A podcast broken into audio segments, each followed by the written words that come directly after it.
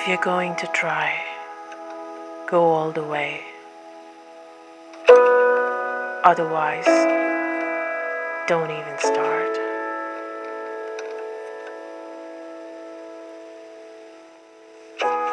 This could mean losing girlfriends, wives, relatives, and maybe even your.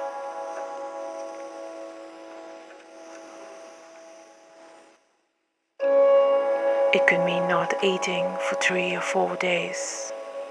It could mean freezing on a park bench.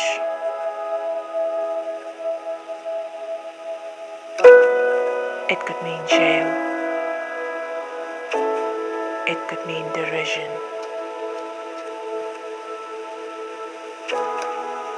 It could mean mockery, isolation.